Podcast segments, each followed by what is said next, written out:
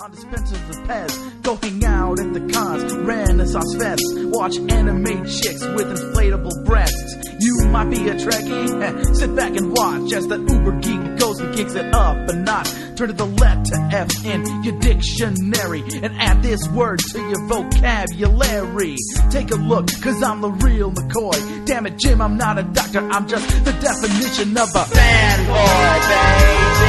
I'm a nerd overdrive, I will always survive. Fanboy, baby. Feel so alive watching Babylon 5. It's going to be a fanboy, baby. Making best friends. Listen up, fanboy. It's the Fanboy Planet Podcast.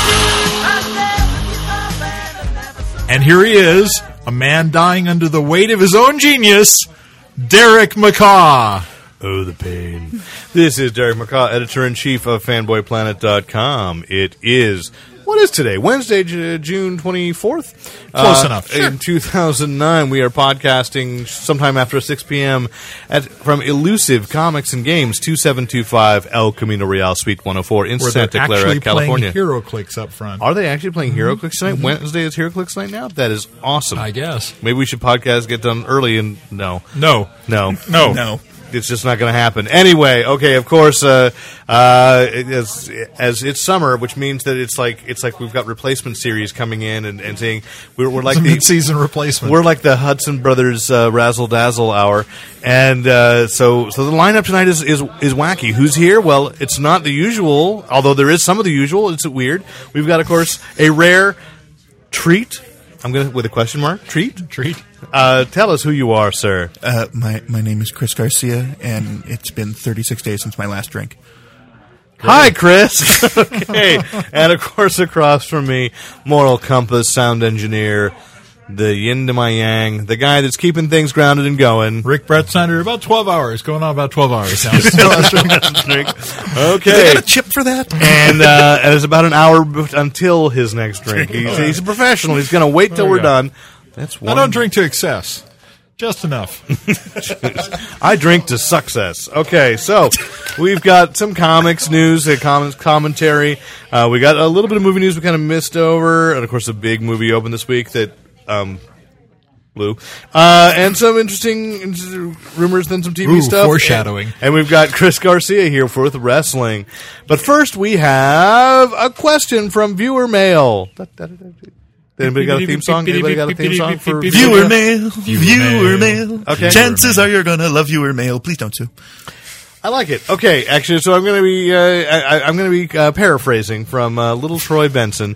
Troy Benson, crusading district deputy district attorney, writes in and asks a question that I think is worth a discussion.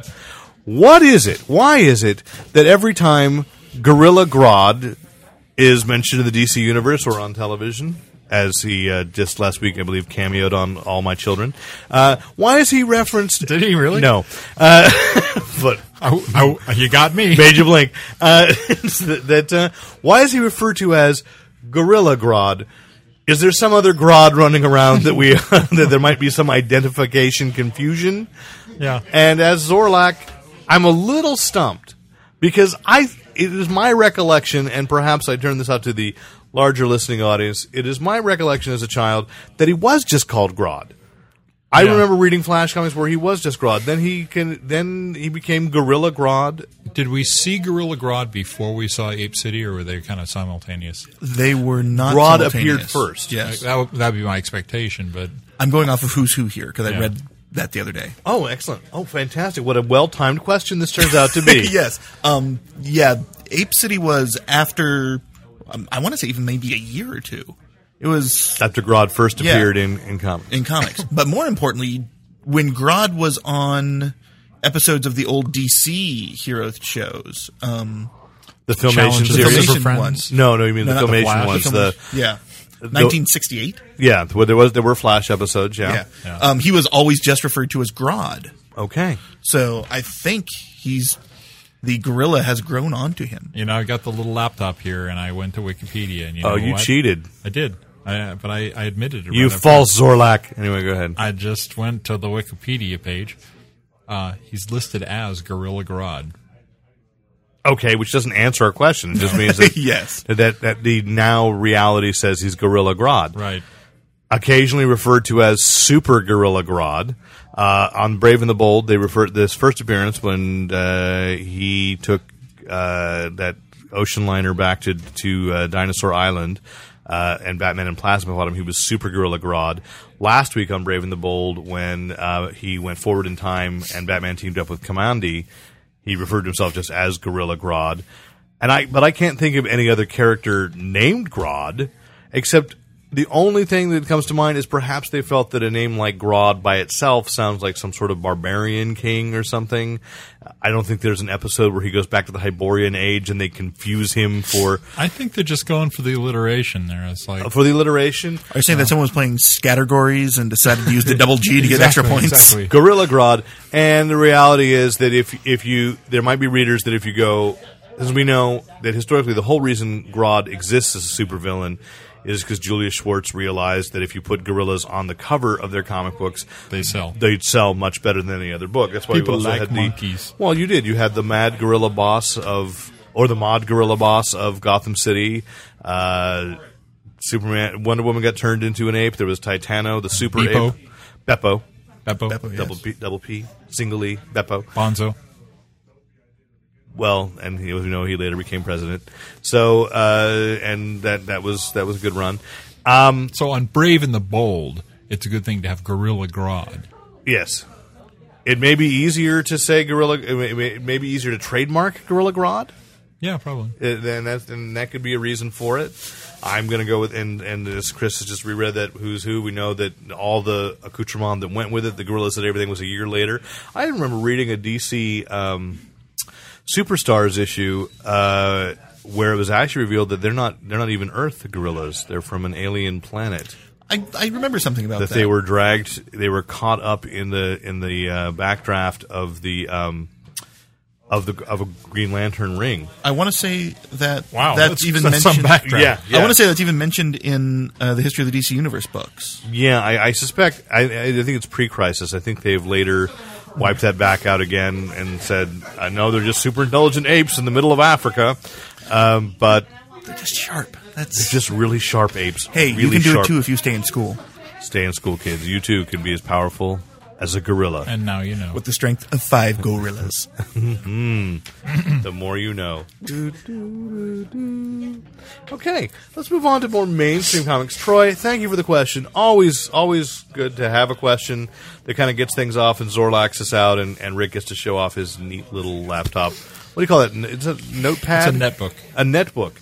Um, still more powerful than my actual laptop. no, it's not. No? No. I'm going to bet you. Uh, so, anyway, uh, let's go to comics. This week in comics, as we've been covering almost almost all month, every week has been part of this Batman Reborn event. Uh, w- how is this different and, and less money grubbing than, say, Brand New Day or something like that? It just is, okay? Plot. plot. It's actually relaunching quality Characters? books that they're actually launching books you want to buy instead of books you feel like you must buy. Yeah. Uh, it's Dark Rain. Um, so Actually, Dark Green's actually pretty good. About seventy-five percent of it's really really, good. because I have I have I have two words for you. yeah. They're going to come back and haunt you later. Okay. Lethal Legion. So Didn't buy it. I yeah, there you go. Detective. I said seventy-five percent. 75 You're right. Dang it, it falls under that 25%. Uh, which is still better than the, is it Frederick Pohl that said that 90% of everything is not uh, Frederick The- Pohl. Theodore it's Sturgeon. Theodore Sturgeon says Sturgeon's 90% of law. everything is, gra- is crap. So 90% of Dark Rain. Who is was it? crap. Who the, the corollary is Sturgeon was an optimist. Uh, that was it sounds like Asimov, but Yeah, probably. it's one of those guys, old dead dudes. Thank you. But the young live dudes are writing books, uh, are writing comic books, and I'm going to say of Batman Reborn, so far 90% of it has been good. Uh, I haven't seen anything actually that I didn't like yet. Yeah. The the lack of batmite uh, takes it down twelve percent for me. Uh, I can understand where you're coming from on that, but remember, Batmite did did log an appearance on Brave and the Bold. Yes. Therefore, I think we have been contractually fulfilled with our Batmite needs I still haven't seen that. for three, four years. I haven't yet either, but I, I'm excited to s- catch Yeah. track it down. The DVD, f- the first DVD is going to come out in August, and I really cannot wait. Except I'm afraid they're going to do it like in little piecemeal four episode DVDs. Oh, that'd be bad. Instead of I want. Give want me a- the Brave and the you Bold want the season. collection. Just give me the season. Yes. Anyway, but we'll get back to Brave and the Bold. We always get the it- eh, Detective.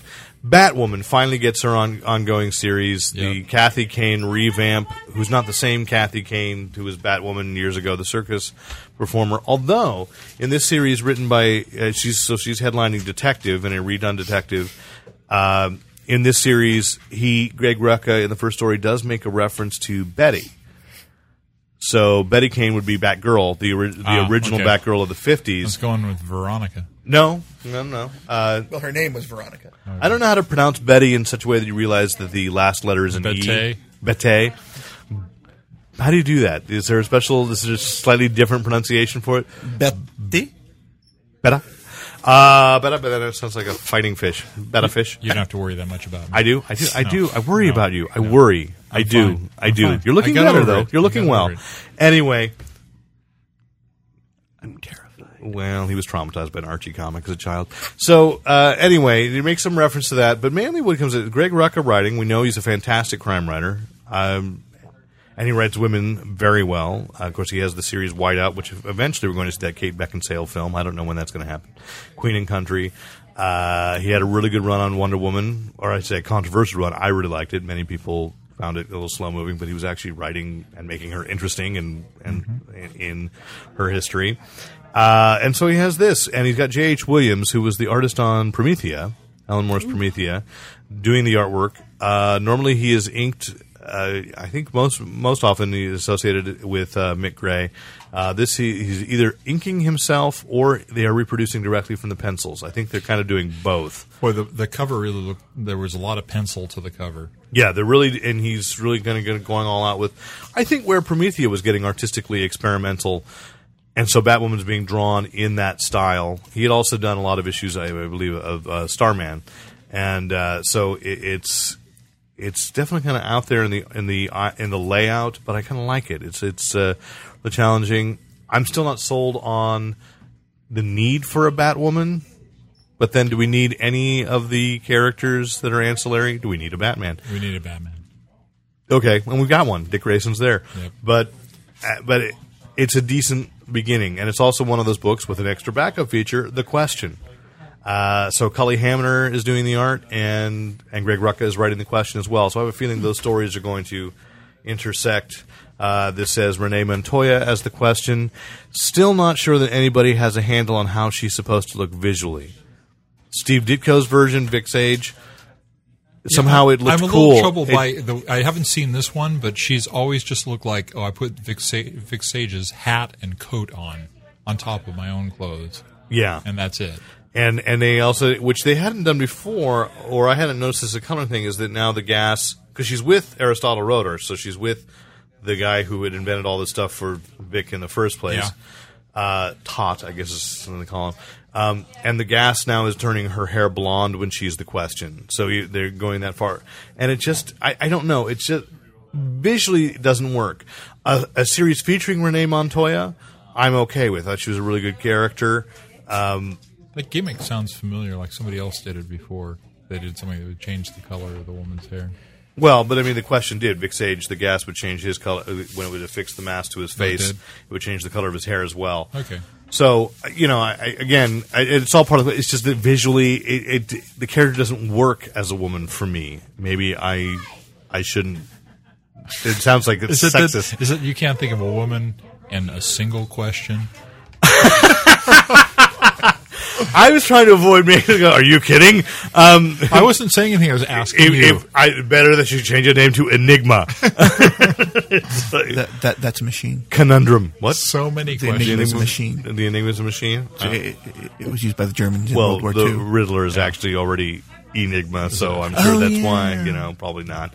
But anyway, uh, so far again, there's that's a, a Batman Reborn book that I'm all for. Then was the Sirens of Gotham or Gotham of Sirens, Sirens the Streets of Gotham, Catwoman, Poison Ivy, Ivy, and, Harley, Quinn. which unfortunately sold out before I could. I get read here. the nine-page preview off the website. It yeah? actually looked okay. Well, I think so. Paul Dini has Paul Dini written anything you've not You know, the liked? problem I have with this is that DC has made a good job of reforming Catwoman over the past few years. Uh, I'm sure sometime during her career, she's been as Mm-hmm. lethal and killer a- as kill, much a killer as Harley or Ivy. But I don't think of her that way right now. Whereas Ivy, I think of as a cold blooded killer, and Harley has her moments. Harley has her moments, but but after, well, d- during the countdown to fifty or the yeah countdown to Final Crisis, Yeah. the thing that they did with with Harley was she became like this. She was influenced as sort of a demigoddess of mischief, Right, right. I And- was having a little trouble with her at that point too. and so she she lost that, but still sort of. I, I can buy that as a character, especially since the Joker is basically established as deciding that if he sees her, he will kill her, and she understands that completely. Yeah. that she's more interested in sort of dabbling on the side of good. Ivy actually in Batman, they've.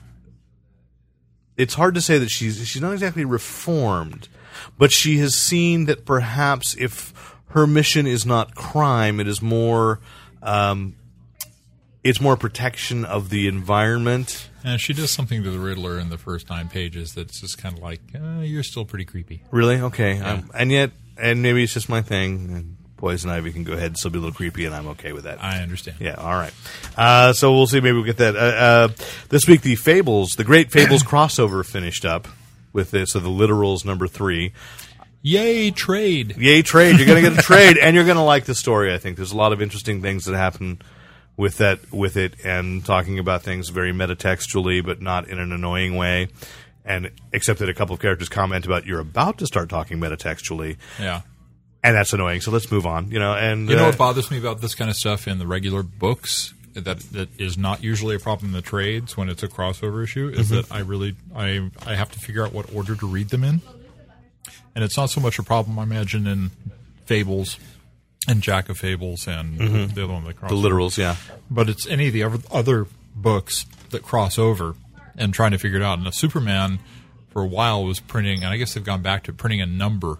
On the front cover, that's outside of the. It's just the sequence in which you, if you Mm-hmm. Well, read yeah, all the and, Superman and books, you the, read in and the that Great order. Fables crossover did actually, if you were buying them issue by issue, said one of nine, two of nine, Okay, three of good. nine, and they numbered that. But But I so would many ass- books nowadays, they don't even tell you if it's it's a limited series, and you look at it and it says limited series, and it says, well, how many issues? Are Well, I there? think, and that's a problem with with uh, com- combining into trades, though. Even in, in trades, they're not necessarily reprinting in the way that makes it most make the most sense. Apparently, like there's been some con- controversy over the Final Crisis hardcover because it includes the Superman Beyond, okay, the, the the two issue miniseries, 3D one. the 3D one, but it's Right. printed in 2D, and it's happens in the middle of Final Crisis, which it should, but it also still probably needs some crossover with Legion of Three Worlds, which isn't finished printing in its original Still. individual issues. So, you know, we don't know. It, so they they got a hardcover out that really is an incomplete story, and and it, and it does seem like and they did it with Seven Soldiers of Victory. They reprinted m- like chronologically how they'd actually appeared in their individual books. in their in, as individual books instead of how does it fit in the story. Right, So you could actually, right. if you bought the Seven Soldiers of Victory trade number one, you got half the Zatanna miniseries and half the Mister Miracle or something like that. Okay. it was so it was odd. It was it was harder to see the pattern. See, that's the great thing about those Kirby, um, the Kirby hardbacks. Oh, the, the Kirby on the, the, the, fourth they world on print the bus. Everything in exactly the right order. It's like one. Well, book and next to the Kirby next. did do that. Making it by, first they were bi-monthly books and alternating, and there was there was something smart about the scheduling. It, you know, which is another thing we, you know, We've lost smart scheduling. We've we have Hmm. Yeah. because if I'm saying these words that Final Crisis Legion of Three Worlds has not finished, which by the way we already know, it's like a year late now. and I haven't. Um, I now I don't know if this actually appeared in this. Again, we still don't know. We've been reading Flash Rebirth with Bart Allen back, who apparently comes back to life at the end of Se- of Legion of Three Worlds. So nobody's seen how that happens. yeah. Um, they still haven't decided. Superboy returned to life, and they can call him Superboy because Warner settled Bros. because DC settled and decided that they would still make more money publishing a book and sharing the rights to, and sharing the money to a character called Superboy. Which Sharing is good. sharing is good. Sharing is good. It is. It's not necessarily socialist, okay, people. It's actually sort of I- I- except in the medical community. My, my congressman told me that. Oh, okay. Yeah. Uh, uh, all right. Yeah, we're not going Right. to get health plan because we don't want to share our. You can share your pills with me later. Um, anyway, I, I got purples. Oh, great. Uh, so, um, let's turn. We, you know, it, yeah, it's bad. It's bad scheduling. Now, one of uh, so uh, let's turn over. We've been and now we're complaining about DC doing that. I'm sure Marvel's not, well. We know Marvel's done that where they've thrown off a lot of books because like Civil War had to be put off. Certain stories have been messed around. I, I just read a, a Brian Michael Bendis Twitter that a story that that he wrote for Spider Man uh, has had to be delayed because the, because one of the Dark Rain books is off and therefore. You know his story. Just a second. Are you twittering now? No, but on Facebook, Bendis twitters, and I so his see, updates so- keep going, and it's worth reading all. Okay. Uh, I, I'm Johnny Eponymous on Twitter. J O H N N Y E P O N Y. I'm still not. Gonna, I'm still not going to follow you. You you probably should. I don't Twitter. I I'm, I'm, I'm humorous. I'm Rick Brett on I, Twitter. ref, I, We're re- Rick Brett. That's a good name. Yeah. I refuse to Twitter. It's 140 characters. There's not much to lose. I You just- can come up with a hundred just my words. soul. I can. That's not the issue. You could fit that on two punch cards. That's oh well, good old Johnny Old Man Anonymous. Uh, so uh, how I just don't want to Twitter, but you know, I, we are available on Facebook. What's I our- ju- I just, did uh, we get an ID for Fanboy Planet? You can join the Fanboy Planet uh, fan page, right? Fan page, yes. Yes. I'm a member. Yes, Are you you? are. Well, anybody else? Come on, be members. And Get notice of uh, everything that gets. Well, I, I do the highlights. What I you do the consider highlights. What I'd say, like the, the exclusives, like you don't like if we review a movie. Well, everybody's got the movie review now. If you want our opinion, you go to Fanboy Planet. But if we get an exclusive interview, Or then we it have- goes out there. Or we have pictures. or we got nice love pictures. pictures. We do. I like pictures too. Um. Anyway, let's go to Marvel, which today uh, this may be a record. Today, thirty nine titles. That's a lot. from Marvel. Hit That's the more than a stands. book a month in a week. a book. A, book a I'm day. not even sure I follow your logic, but It's more than a book a day in a week For a month. for a month. well, let's just think. If you're a Marvel zombie, Follow me. Stay with me, Chris. if you're if you're a Marvel zombie, the cheapest book. And by the way, Marvel Zombies Four didn't actually sell well. So, um, Mar- if you're a Marvel zombie, th- the cheapest book is three bucks. yeah, And that's the $2.99. cheapest, two ninety nine. That's a lot of Let's cheddar. round it up. Somebody do the math on this. Okay. Three times 10, 30, 30. just by 10. So 60 by 20, 30. That's 90. Uh-huh. 39? Yeah. That's $117. Yeah. Hopefully, you're getting a discount math from checks your out. favorite local. Uh, Thank you. And Even if you get a College discount, discount. let's say you get 20%, that's which is Yeah. high for a lot of stores. You're still spending over $90 this week alone on Marvel. At least half of Well, which if are you're buying probably all that crap. secretly reprints. Uh, yeah, if you're buying if you're buying all that crap. That's including if you're buying their adaptation of Treasure Island. Yeah. But There's a lot of uh, No, I- lesser. or Pride and Prejudice. I really like that they did this Pride and Prejudice adaptation in which each issue looked like a fashion magazine. Yes. It almost fooled me. Like, are they update it? I picked it up and went inside. So, I no, just it's realized still they're that doing, same they're doing book a that bores models me. Mm-hmm. book with Millie the model now. Yeah, and Marvel Divas. No. Coming. Oh, that's right, the divas. I remember from the days in the, the mid 1990s when I was buying Wizard and stuff and looking at all the dates that they were averaging in total about 40, maybe 45 books a week. And in one week, Marvel puts out that many. That is what's wrong with comics today. There's just too much to buy. There's- There's any wonder Marvel and DC between the two of them, and Marvel still has the lion's share of this. Marvel and DC control ninety percent of the market share in comics. Yeah, as it should be. Well, I don't know. Dark Horse and Image occasionally put out interesting books, including, should I mention, Chew, which uh, we're going to have the writer of Chew, John Lehman, on next week. I- is going to be a guest on the podcast, so uh, we're He'll be taking my very space. excited. Maybe, maybe you'll come here. Maybe he'll have eaten you. And uh, isn't that a plot? Anyway, John Lehman will be here, and he's signing autographs on July first. Uh, signing his book Chew at uh, Elusive Comics. So and does Games. your accounting include variant covers? no, I'm not even including variant covers. There's a ton of variant covers too. I'm looking at- That hurts. Okay, we talked about variant covers on last week's podcast. So Two- I mean, that's a ridiculous amount. And then there are serious Nuts. like okay, two so for Avengers Invaders, two for Dark Avengers. oh my gosh. Okay, so the, y- yes, Two for Dark Avengers. I can't even versus begin. X-Men. I can, uh, three what? for three for Dark Avengers versus X Men. Oh, God. okay, so it's not even necessarily uh, what they're trying to do now. In in light of there was a speech by the CFO of Marvel about a month ago where he said, freely admitted, this is not a market that grows. we're all feeding off the same resources. We don't expect that if we that see them as a corporation like attached to the neck of of, of fans They're lampreys. That's what They're- they they, are. they are. Marvel is a lamprey, and they they do not see that they're really they're not growing the audience. They're not bringing new people into the stores. It is a finite market. We are indeed becoming, as I said, children of men. It's it's dying off, and they're going to s- suck every last dime out of us before we die off. In fact, they made, they were working on a scheme so that in our wills we actually have to to order our descendants Right. to buy Marvel comics. It hasn't yet come through, but this was the defense of, and they said that it's that they've already experimented with raising prices to three ninety nine on certain books, and they said it hasn't made an, imp- an appreciable impact on their sales, so they're going to just keep keep raising it. At So least it's our fault. it's our fault. At least DC, when they've raised the price to three ninety nine, have added eight pages of backup story, so they're at least giving you something in return. Yeah. Now, of course, this brings to mind a number of different things. Uh, the wrestling industry is completely bank- banked like that. They they're no longer building fan base. But I think what Marvel has a problem with is is that their movies are not appreciably raising the number of fans they can draw to their comics. It's raising the number of people they can bring to other Marvel movies, but it is not flushing back into the comics industry. And I think that's really their worry. I think it's very nice he used the word flushing there. You're welcome. Well, but I also want I I don't know it- like I think we talked about it. Baycon did Smallville bring an appreciable amount of readers into stores? You know, for Superman, probably not. didn't wasn't there a Smallville comic? Yes, and nobody bought it because there's there's uh there's already several books featuring the characters of Smallville. Oh, really? They're called What are they? Superman. Oh, my God. I Action. didn't know. you know, a little bit like that.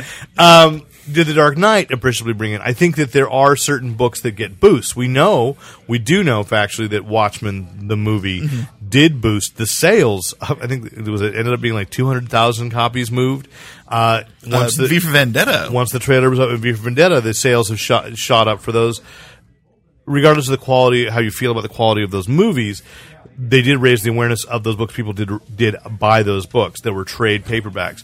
What I what I noticed too at at, at uh, shows, I go to conventions, and the dealers have man Marvel trade paperbacks up the wazoo, and nobody has DC. Nobody has good deals on them, and you know, I a- I, I asked so- somebody I can't remember who, 'cause- and it's best that they remained anonymous. 'cause I think they were a retailer. I said, why, why don't you have a bunch? Why does everybody have all these Marvel books? And he goes, well, it's quality. We sold all our DC books, you know, and so now we can offer. We have to offer our Marvels at fifty percent off to see if somebody will buy them. I believe technically you have to say that that was an unnamed source. An unnamed source. Okay, I'm speaking on the condition of anonymity. Uh, no, he was just uh, speaking uh, on the condition of I didn't spill his beer while he was walking down talking and uh, somebody else. So um, it was somebody I knew. Um, yeah, so it's kind of odd. But it, through of these books, uh, Rick was interested in, in at least one of the 39 today Utopia, Yes. Dark Avengers versus X Men, Utopia by Matt Fraction. So all right there, I'm going to say, all right, Yeah. I'd be willing to give that a shot because there are still obviously great writers working for Marvel. Bendis is one, Fraction is another, Brubaker back and forth between the universes. Yeah, although Brubaker apparently is not really all that influential in it right now. Well, he's still writing Uncanny X Men, isn't he? Uh, Or did he turn that over to think Fraction He's turned too? it over to Fraction. Oh, so he's really? Yeah. he's just writing Incognito and Criminal. yeah.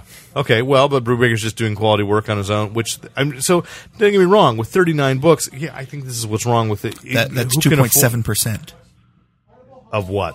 of the total number of books is one book. Two point seven percent. Oh, okay, so 2.7 percent there we can say is probably quality. Um, is definitely quality. Uh, there's probably more to it, but you know, it's still. It, it, there's a lot of good stuff out there. It's just too much. Yeah. I, I don't know how the how the industry can support itself. It's just going to. On its way. So you had this. So Utopia. What's the plot of Utopia? You who bought it? It's well, it's an, it's uh, Dark Avengers coming to San Francisco to deal with the X Men. And apparently, there's I and I wish I could find a source on this. I heard Matt Faction Fraction in a uh, interview this week, and he was talking about how there are some parallels in the plot line that I can't, I'm not going to mention because I can't validate, uh, reflect the local Prop 8 stuff, gay marriage stuff. So there you Though Mm-hmm. we go. can't speak with any expertise because Yeah. none of us have read the story. Okay.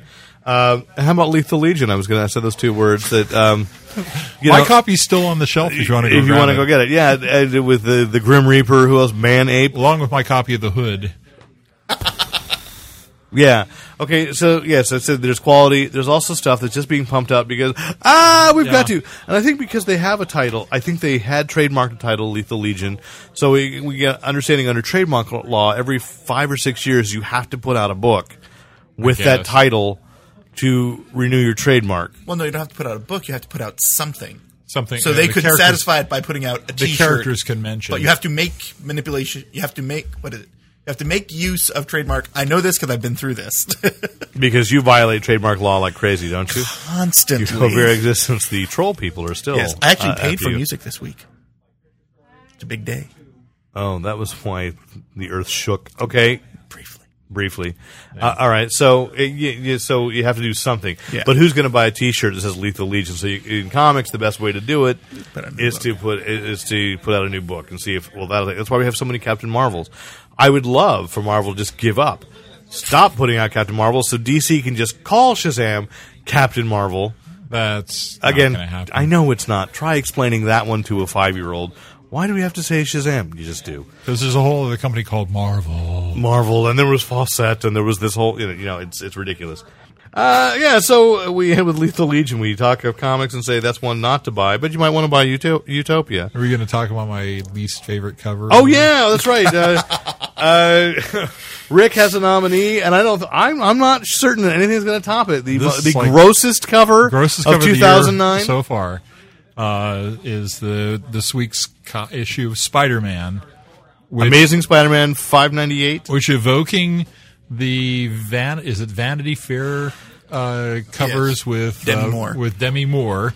Um, in- Mm-hmm, I- I'm with instead you of so Demi far. Mm-hmm, Moore, you know, now I put a nice image of motherhood and Demi Moore in your head. An attractive woman replace with pregnancy. re- replace Demi Moore with the recently discovered it's not a guy, it's a woman menace, a horned uh, villain in Spider-Man, evocative of both Green Goblin and Hobgoblin, um, okay, so I'm getting where you're saying that's not really attractive. who ex- who turned out to be Harry Osborn's girlfriend. That man cannot catch a Psychotic- break. psychotic he comes back girlfriend. from the dead and ends up dating a goblin. What is you know? He was one. He got killed. by- absolutely amazing, and this I mean just like. I'm all for motherhood. I think it's beautiful. We are but- all. We are indeed all for But, motherhood. Dear Lord, this is not something you want to see. Uh, it- it- no. You know, in 50 years, this is going to be a landmark. People are going to look at that and say that was genius. I don't think There so. are craters that are landmarks, Chris. Fair enough. and once again, that's been predictions from a six-time Hugo loser. So, uh, a four-time Hugo loser, two-time current nominee. oh, I get to hold on to that for another six weeks. okay. Thank I'm you. sorry. Four-time Hugo loser. I'm going to go prediction from never having a man never having been nominated. It's going to be six times. I have a shirt that says six-time Hugo loser already made. there you go. You got a good attitude about that, and it's a shame that you don't have better friends than us. So, uh, Oh, Ouch. okay, better. Okay, you're a better friend because you're a better friend than everybody. I Yeah, you're dreamy. thank you. I try. That Brett Schneider, he's the ginchiest. Oh, Adobe. Kinchy, nice. Should we move on to movies? Sounds good to Yes. me. Uh, you know, one thing we missed because, and, and I, I'm surprised because I think we would absolutely lo- love this, and it came back in my mind because it was a reference to the film today on Any Cool News, John Carter of Mars, which has bounced One of around, my favorites. which has bounced around from studio to Probably studio. responsible for me reading. really, Yeah. and wearing a red loincloth and running around with a sword. Uh, we, you know, no. Okay. That's a whole different other thing. Okay, so we can't blame that. No, it's the Frazetta cover. It says, I got to And- read the okay, story. you know, I mean, it's been bouncing around. I got to find out more about that girl. It's been bouncing around for film adaptations since like what 1935 when Bob Clampett tried to do it as an animated. Yes, Yeah. most, Yeah. it came closest in the uh, m- early to mid '90s with uh, Schwarzenegger uh, pegged for John Carter. Again, very glad that version didn't happen. I am as well. He would not come across as a gentleman from uh, Uh, from Virginia? Virginia, He could pull it off. Oh, yeah, Just like he was going to play Sergeant Rock for a while, and that was a terribly wrong. Oh, Oh, that would have been hilarious. Doc Savage. They talked about him for Doc Savage, and that was Yeah. very wrong. And we all know really that the only person who played that is The Rock. But anyway, go ahead. Uh, Dwayne the Rock Dwayne Johnson. Dwayne the Rock Johnson. I'm sorry, yes. Um, uh, only now, uh, and and wh- where it was uh, mentioned on Any Cool News is at one point Robert, I think Robert Rodriguez was going to direct it, and Harry Knowles was going to produce it. wow. Whoa. And uh, What did Ain't It Cool News say about that? um, what a great idea! uh, except that it was very interesting because it's one of those interesting. I think, as I knew was going to happen, if I may sound predictions from a man who's never been nominated for a, Hu- for a Hugo, that years ago when Harry Knowles first got the attention of, of Hollywood, and he said, you know, I if they would just listen to me, no movie would ever fail. He was very arrogant about it, and he's become a producer. Have you ever seen a movie produced by Harry Knowles? No. no. He's uh, been pr- produced, uh, tried to produce at least three. And none of them have come to fruition. And I'm not saying this to knock Harry. I think what he's learned, what he's seen, is how absolutely crazy that business is. And, and the reason why it got mentioned today was because uh, he was. I'll, I'll get back to his reference because he was referencing a screenwriter who has a movie opening today. But John Carter of Mars is now being produced by Pixar. It will start filming in November in Utah. The deserts of Utah will be doubling for the sands of Mars. So it's going to be live action, Live and- action. and No. rendered stuff. Live action. Pixar's going to do a whole. live Pixar has action. two live action films on the Yeah. docket. Brad Bird is going to be directing 1906, a film about the earthquake in San Francisco, which will be Wow. live action. And uh, That's supposedly supposed to be fairly heavily uh, background animated. that may be would because they're imagine. going to still use. Obviously, they're going to use just as when Disney went live action. I mean, when we remember Ellen Shaw's paintings and that's the matte paintings and dealing with that kind of stuff. So I think they're going to use their artistic skills for production design, but it's going to be live actors. It's not going to Yes. be Okay. animated. Um, but Taylor Kitsch, who and I, I, I- it's Andrew Benton, I think, who directed Finding Nemo. Is Andrew is- Stanton. Andrew Stanton. Thank Hey, you. Andrew, what's up? You know him? He came to the museum. Does he know you? Probably not. No, okay. Andrew Stanton, who directed Finding Nemo, is directing John Carter, A- and uh, or a Princess of Mars. I think is what they are going to stick with that Excellent. with that title. Yes. Uh, Taylor Kitsch, who was Gambit in X Men Origins Wolverine, is going to play John Carter. I can kind of see that. I actually can. Yeah. I mean, you know, he couldn't do a Cajun accent. He probably can't do a Virginia accent either, and that's okay. Uh, so, but you know, I never read those books with a Virginia accent in my mind, and I think you'd have to kind of one of the things you have to play down when he was a Confederate, and there were certain aspects of his personality that probably were racist. Um, that would would not play as well today. Yeah. So I'm sure that having him more just a more nondescript, they might make him a I don't Union know. You soldier. had to deal with the green men, the red men. the- Yes. Yeah. And now horribly, I White cannot apes. remember they that somebody, some actor talked about how he was going to be, and they've taken it to mean that he was going to play Tars Tarkas. And it's weird, sadly, that I can totally remember the name Tars Tarkas, but I can't, can't remember, the remember- actual person who they're saying is going to play him. Uh, and I can't Wow. remember who's playing Deja Thoris. Again, I can remember the name Deja Thoris, but I can't remember who's playing. Oddly enough, you know who would be a great Deja Thoris? You're going to say Megan Fox. I aren't you? would say Megan Fox. I think you did say Yeah, that I out a agree with couple, you. I guess. Yeah. So that's a great segue there because, of course, I saw Megan Fox, who is not a real person. She's actually a CG effect. I can do believe not that. believe she's a real human being. Uh, Although she was the most attractive photo of all time was her Maxim cover back about March. well, FHM uh, magazine, or is that is that redundant? Is it For Him magazine, or is it really It's FHM. magazine? FHM. FHM magazine uh, listed their top 100 most attractive, and Megan Fox came in at number one. Again. Again, yeah, Mm-hmm. first woman to get it back to back. The Mercury Or on her back. Mercury said that. anyway, go ahead. Oh, by the way, we did not do a, a moment of silence, or I'm sorry, a moment of Oh. pure glee for Mr. Ed McMahon, who passed away on Monday. a moment of pure glee. A pure glee, because that man is the happiest man who ever lived. He got to give away big checks. Oh yeah. Yes. And you wish he kept one of them too. Yeah. Yeah. Yeah, Well, I think you know. Heaven's, what was it? Heaven's blood alcohol rating just went up 0.01. And he's back with Johnny now. That's right, waiting for Doc, as always. That is one. I thought Doc died. I thought Doc is still alive. No, I think Doc is dead. So is Jack Parr. Yes. Just saying. and Tommy Newsom is dead as well. So I think Really? I, I think all of them are dead. I think all the original Tonight Show uh, crew there are. There are goes gone. my host for a reunion You show. got a talk show in heaven. Uh, what a talk show! And we've got uh, next up God. The- I want to. oh, he see stood that. us up again. well, you know who the second guy on that one is is Ty Cobb. So and hey, Tim Watson's going to come in and sit down. No, he's not really, but he's going to sit down on the toilet. That's so a shame.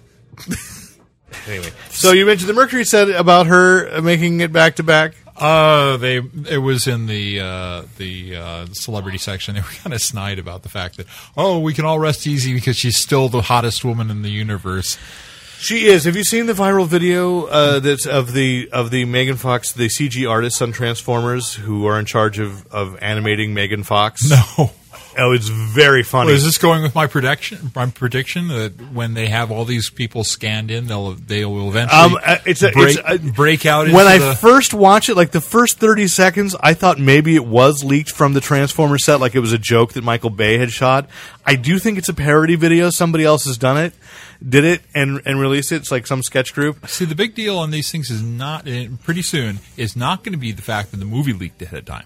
It's going to be that the models leaked And I am waiting for that and that moment. the people are using them for oh, well, and I would say this, okay, Selfish beca- because, I'm going to say. If it keeps them off the streets, I am okay with that. If one life is saved, if Tim Watson avoids getting into trouble one night oh, because that's not going to happen. He has a virtual Megan Fox. One life is saved or a million prevented. Wow. What? well played. I'm giving Chris Garcia an official point. Uh, so I saw Transformers Revenge of the Fallen last night. Um, oh, Who's do in that? tell. do tell, yes. Who was in it? It doesn't matter. Optimus Prime. There are robots. Okay. So I, I, I can't remember who uh, one of my friends put up. It's like the Godfather. I think my friend Ed Meehan wrote. It's like the Godfather Two of giant fighting robot movies. And I'm like, well, yes. Just as I thought that Transformers One was You the Citizen Fredo Kane. bastard. You Fredo bastard. And uh, so, it is, but still, as giant fighting robot movies go, did I need it to be two hours and forty minutes long? No, they did the IMAX screening at six thirty, and I was like, okay, well that's interesting. Good, I'll have time. They wanted they were giving us as reviewers time to get home and write a review before the midnight opening. No, it was six thirty because the doggone thing is over two hours and forty minutes long Yeah. at a point where two things that a that a fanboy should never have to say were uttered by me. First, Got to of- go to the bathroom. No, no, that one unfortunately goes. uh, That happens a lot. I always do a preemptive strike, um, and I didn't drink a lot beforehand. Are we talking about the models again? Is you shouldn't have to say. You shouldn't be saying. Geez, are these robots gonna stop fighting? and holy crap, more Megan Fox. Wow. Wait, wait, where? Yeah, where? None- I mean, you know, What it- parts were you waiting for? I don't know what part I was. I want to see the parents again. no, I didn't want to see the parents. I, I yeah, I, I want more. I, I want another joke about the dogs copulating. Um, Oh, good. Because there Yeah, I were heard two about there were two dog effing scenes, and then one of the little Decepticons humps Megan Fox's leg. Yay. Uh, yay! Lucky, lucky, lucky Decepticon. Decepticon. now, if they were making this like a VR thing and you could be in that Decepticon, uh, you know, I gotta say, I really like the production design, and I, as I want to praise the things about it that I think are really amazing. I do think that the way they've thought out the production design of Transformers as a film really makes sense to me in a strange way. I didn't. It it it, it it's hard to identify like.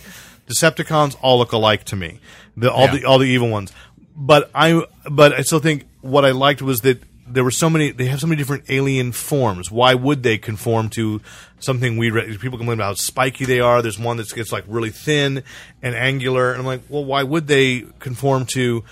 Humans, Human, yeah. you know, they they should. Although at one point, and I believe we will be the ones to patent this this phrase for it. There is a ripoff of Terminator Three, the Terminatrix. There is a character, a co-ed, who is secretly a Decepticon. It's no secret. She's very hot, I'm, which I'm referring to as the either the Hotobot or the or the Desexticon. And I've not seen any other critic refer to them that way. So Yeah, that worked. I think Hotobot is the one. Hotobot. Autobot, yeah. You know, Anyway, the Hotobot Desexticon sounds too much like something you do to a young It, animal. it's something from Mac, it's from Macbeth. Lady Be- Lady Macbeth saying "desex me." She actually says "unsex me now," but um, it's Lady Macbeth says that she does. It's a Shakespeare quote. Sorry, go ahead. Shakespeare. Yes, he was a writer. Oh, he did that Brad Pitt movie. And right? by and by the way, when I talk about writers, I'm thinking about the things that are not valued in Transformers: Revenge of the Fallen, It's because this is the same writing team that gave us Star Trek, which I thought there's a proof. If you have a, a, a director, at least a fairly competent director who's interested in telling a good story, Yeah. and not just pleasing himself. And he's given, let's say, even if Roberto Orsi and Alex Kurtzman, let's say, I think they're pretty good writers because of Fringe. I'm going to go with that. Okay. But let's just say, even if they were mediocre writers, in the hands of J.J. Abrams, we get a really good film. Mediocre writers in the hands of Michael Bay, we get something that is that should be buried and has a half life of a million years. uh, I'm I'm gonna I'm gonna disagree with you on a point. okay, Um, first off, I was hearing about uh, on that bastion of liberal media. Of course, NPR had a big thing on it as I was driving in yeah, uh, on Transformers. on Transformers. Okay, please and, tell, uh, do tell. um, what did Terry Gross have to say? I, I wish it was Terry Gross because she's awesome.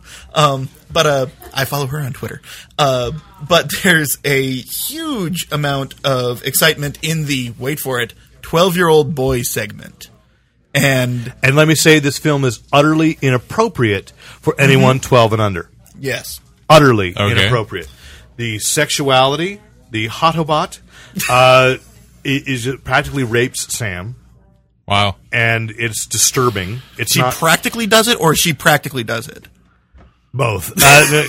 Uh, uh, you know, She's it- very it's- practical. Well, they- I mean, I'm just saying the sexuality is it's there's nothing graphic. It's just so out there. It's so in your face, and which for us that's probably okay. We're we're adults, but parents whose kids are at, begging to go see this film, Right.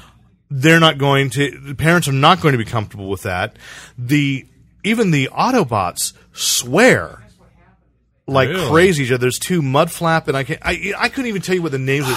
They have these two op- two opening sequences. So there's one set in 37,000 years ago when the Fallen have first landed on Earth with the with the Neanderthals. That it's like okay, that's interesting. And then they, I- I guess, and you identify at least they only show one, so that must be the Fallen. Okay, that's the guy who's going to get revenge. So are the fallen talking at the, at the point? Yeah, yeah. The fall. So they're speaking English?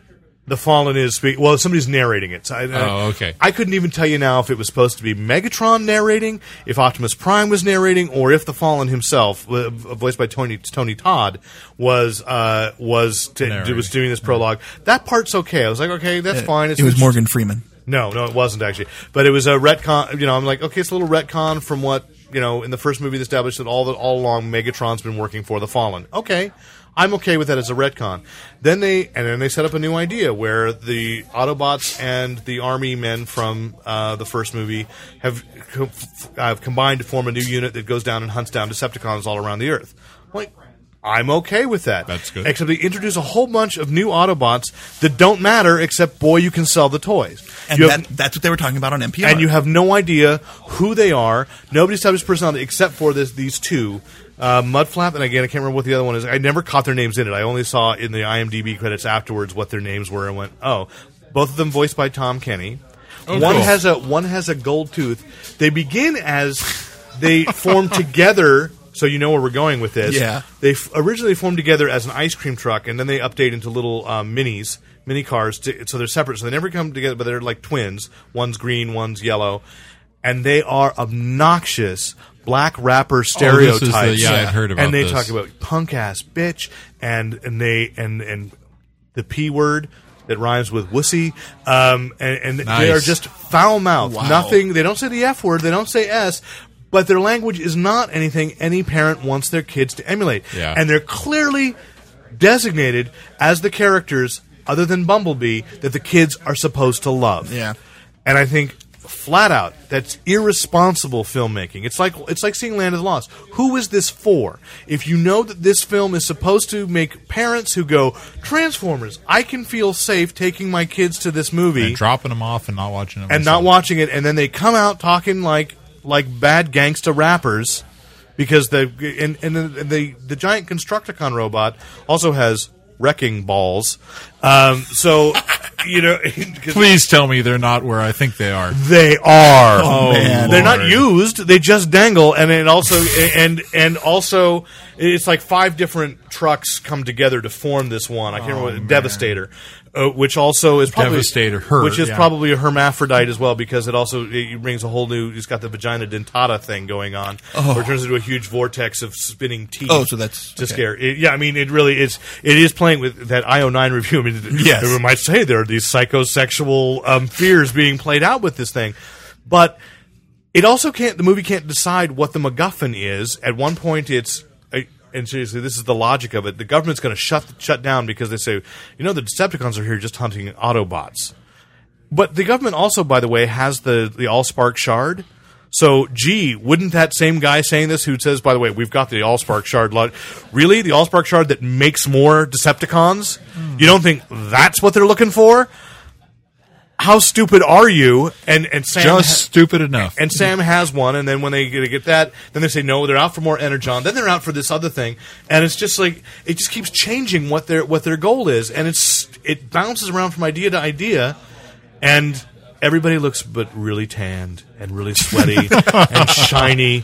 Megan Fox literally is like one when she's first introduced. She is one with this motorcycle that she is airbrushing a devil. Well, that's gu- that's a the devil girl signature on. shot. Whereas the in the first one, it was her underneath the hood of the car, yes. right? Well, their Yeah. signature shot here is you don't know where the shiny, sexy motorcycle with the devil girl on it and the devil girl airbrushing the devil girl where it begins and ends. You just know, huh.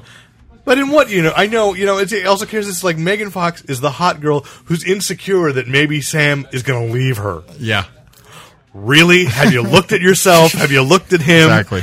Um, Yeah. yeah. Yeah. I, I actually, uh, so the, the NPR interview I heard was talking about how Hasbro was making these specifically to revamp the toy lines. Yes. And again, we can bring it full circle with the Marvel thing. Marvel is doing it wrong because they are not bringing new generation into the comics. Right. However, the Transformers movie are bringing new They're doing generations to the toy brilliantly line. to the toy lines. And I mean that is that is the big difference. That is why But- Marvel sucks. But this summer, you're going to get Transformers, which is going to outrage parents. Now, seriously, the Transformers animated, which is really called Transformers Animated, the little cartoon that's on Cartoon Network, I'm okay with that. It may be dumb, but it's not offensive. There's nothing I have to worry about, and it's self I'm fine with my kid. In fact, one of the things I didn't like about this was that there's uh, there's a Decepticon, one of the few I recognized being different than the other Decepticons, who's not black, who looks, and I can't think of. uh, Sorry, I'm letting my son down, who's not listening, but. Um, one of the who looks like one of the Autobots from the Transformers animated series.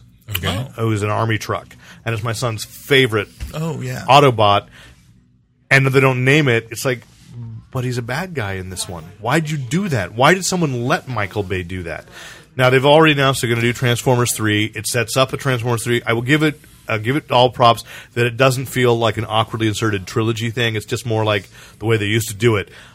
A bad guy gets away, so you know it's not over. Vader's thing flows flies off. But into I the don't need universe. to see Transformers. But Michael Bay has already said he's not going to do So at Transformers the end three. of the first movie, Starscream got away. Starscream got away. is that set up this one at all, or is that just Uh, inconsequential? he shows up about halfway through. Okay, so- and I'm like, Wow. oh, uh, What's going on? I'm back. and Megatron says, "You left me to die," and I'm like, Ugh.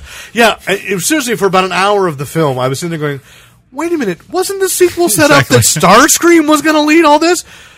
And wow, I remember Starscream. This is how you know. I mean, really, I was not all that enthralled, but it was like when Optimus Prime finally appears because I don't know any of the other characters at all. I'm like, I'm like, yay, a little thrill. Optimus Prime, finally, a character I recognize. so he's handing out uh, programs in the. Uh, can't tell your Yeah, Autobots that's what without I- a program. You can't. You can't. I got the little cutouts. You have to match him up to the screen. Yeah. Yeah. Ah, hey, hey. James Book of Autobots. so It's an it's just- Autobahn book. so I, you know what? I'm all for Transformers Three if Michael Bay has nothing to do with it. And I'm all do for it. any movie. Who should do it? if Michael Bay has has nothing to do with Who it. should do it? I don't know, but somebody who who understands that it's supposed to be a franchise for children. Lars von Trier. Yes. Great. Let's do it the dog About style, six and a half hours long. and it'll just be uh, be- Optimus Prime going. Uh, while people throw fish at him, And to be fair, we'd probably get Udo Kerr. So Udo Kerr is like cheese. He makes everything better. yes. Uh, It used to be like monkeys, but now no. Um, I do like monkeys. So anyway, I, I read about, and then if Hasbro's doing that, then if GI Joe is as bad as Oh, and I as it really looked- think it's going to be worse. Have you seen the 20 minutes? no, No. There's 20 minutes online leaked. You know, I'm going to say something. My life is too short right now to have to sit through that 20 minutes twice. so I may see Wait a this minute, wait a minute. press Let's, screening. let's hear what Chris says about the 20 minutes. I think that it is going to win one of the slots for Best Picture. Now that there are 10, now they one of the 10 best slots. No, I did this to, uh, here's a shout out to Jordan Rosa. I put on his uh, thing that, that, was, that there were 10 slots so that Revenge of the Fallen would have one. and then I wrote an apologetic update saying, I know it was wrong of me, but that was designed to give you an aneurysm. um, it's disgustingly bad. Um, there is absolutely no inflection to the dialogue. And I, this is something you can always blame the director on. oh no, I am learning that more. The more we've seen good actors being directed by directors that suck. Yes. Um, Stephen Summers. Um, uh, uh, oh, that's yeah, that's the guy. That's not even a joke. 'cause You That's know the who- guy who does GI Joe. George Lucas. Um, it even worked Sam Mendes. Away we go. oh, I haven't seen Away We a Go yet. waste of two fantastic actors. Okay. Well, maybe I don't need to see that now, but that's you, okay. you probably should. It has moments, but just painful. But yeah, the 20 minutes are, they feel like an hour. Yay. okay, and yeah, and and How many times did you watch it? Twice. wow, you've just got way too much time on your hands. I watch it between Twilight screenings. a student loaned me New Moon today. so I have to read New Moon this weekend. Uh, so um, Rick is judging us. I, I, I don't blame him. No, Yes. you have been judged. Oh, and not even silently. And there was found that, wanting. I heard that little bound. He's going to be on Sunday editing in sound effects to make it just like somehow. Can he express the uh, anger? Maybe, maybe there's that little. I That, have a sound of all the air leaving the room. I can't do that, Dave. you know, something. If only he could airlock us out. Um, and, and, and Chris just alluded to the uh, Academy of Motion Picture Television, uh, not television science, Uh, Ki- uh, Academy. of Motion, Motion Picture Pictures, Arts, Arts and, and Sciences, Sciences. AMPUS, announced today that next year's Oscars will have 10 Best Picture nominees instead of five. This is a return to their methods in the 30s. They had 10 that they would nominate. Um, again, But nobody watched the award show in and- the 30s. no. and the Oscar show will be six hours long. You know, I don't. See, the- many have made that joke already, but I don't think that that's going to lengthen the show. no? no. No, I mean it's- you just do ten. Set up clips. they no, they shots they, of the they didn't audience? even do setup clips last year. They you I know uh, thought they did. Oh, sure very- they did. It wasn't near. I thought it was uh, like a minute before the commercial. It may have been. It, Yeah, which but is it wasn't. fine. You have all those commercial breaks. Go ahead and show me a minute before each commercial break. That's fine. I'm okay with that. I don't have. I, I.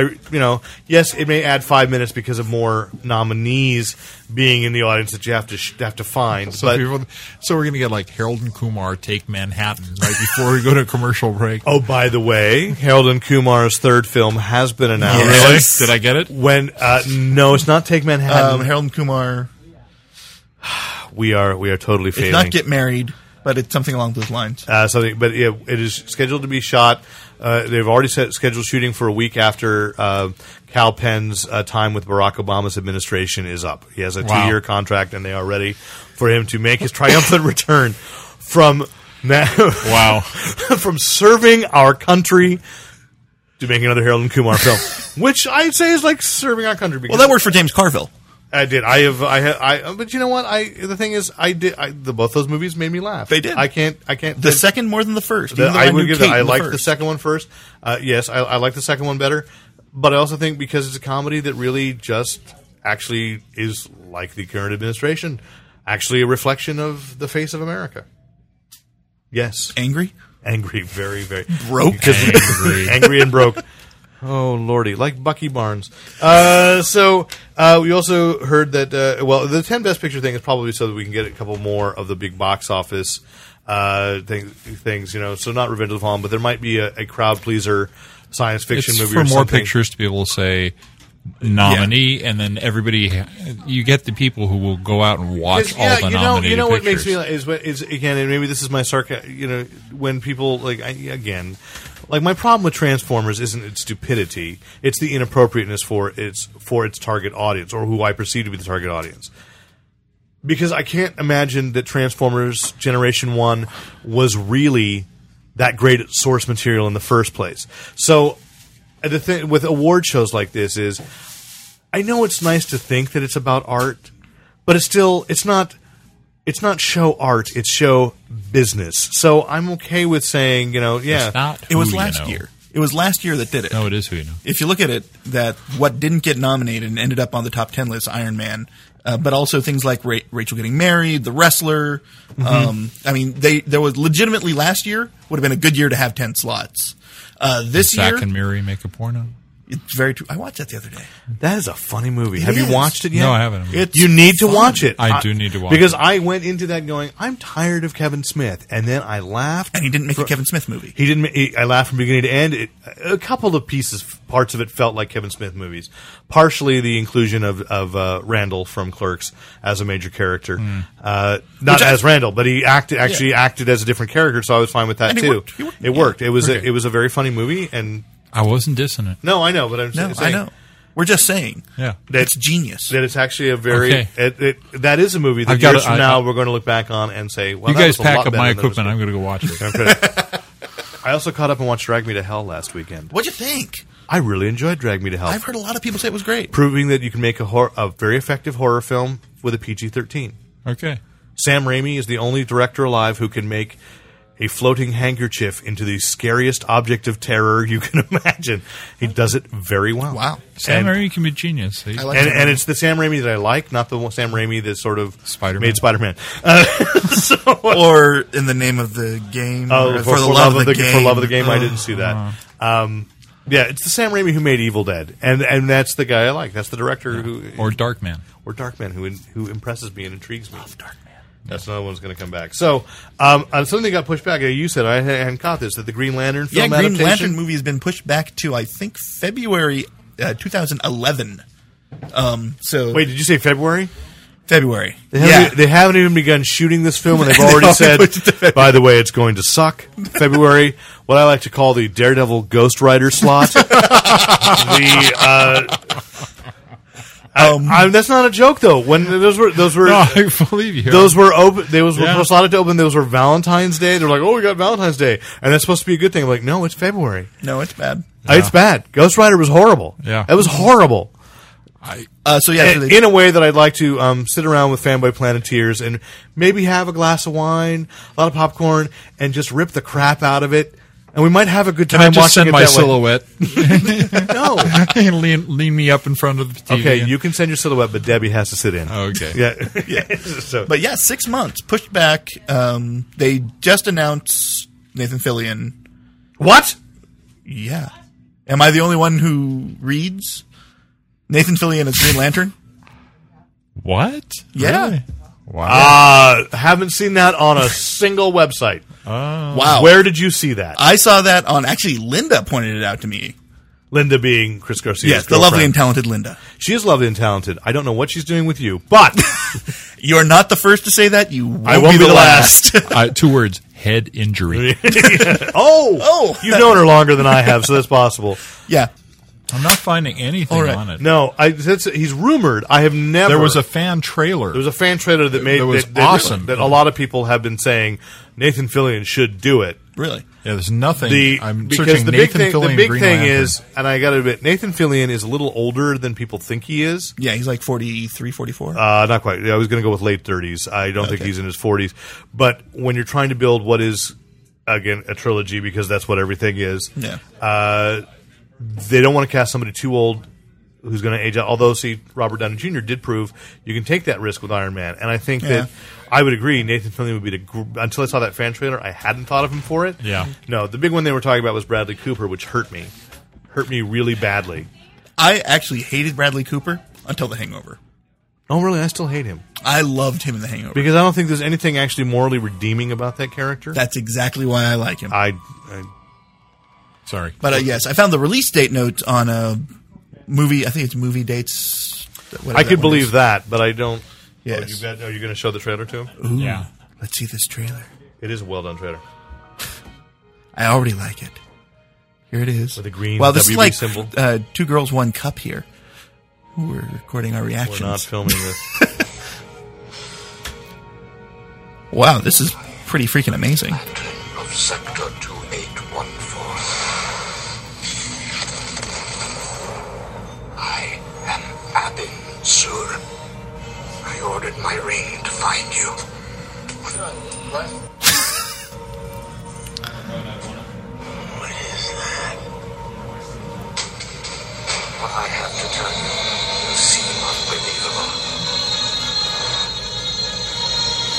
The ring has chosen you, Hal Jordan, the Green Lantern. See, there's a problem right there. It's Hal Jordan. Why is it a problem? It's good, but That's one just- guy Gardner. That's the uh, Star Trek music in the background. Is that really? Yeah, it's from the movie. I gotta see Star Trek again. I'm gonna. Star Trek's great. I gotta get the soundtrack. Oh my god, that's great. Green Lantern Corps exists to promote order and justice throughout the universe. Recruits from all sentient Shivers. Yeah. I know this is probably the best fan trailer I've ever seen. Yeah, easily. stands upon the brink of destruction, and none can escape it. You will unite or you will fall. You are capable of deciding your own destiny. Oh, that's great. Only one choice. You must do this.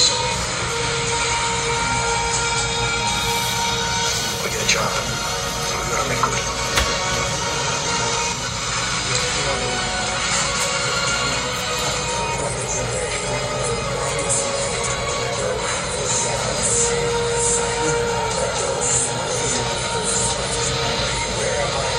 By the way, what's a chipmunk member of the Green Lantern Corps?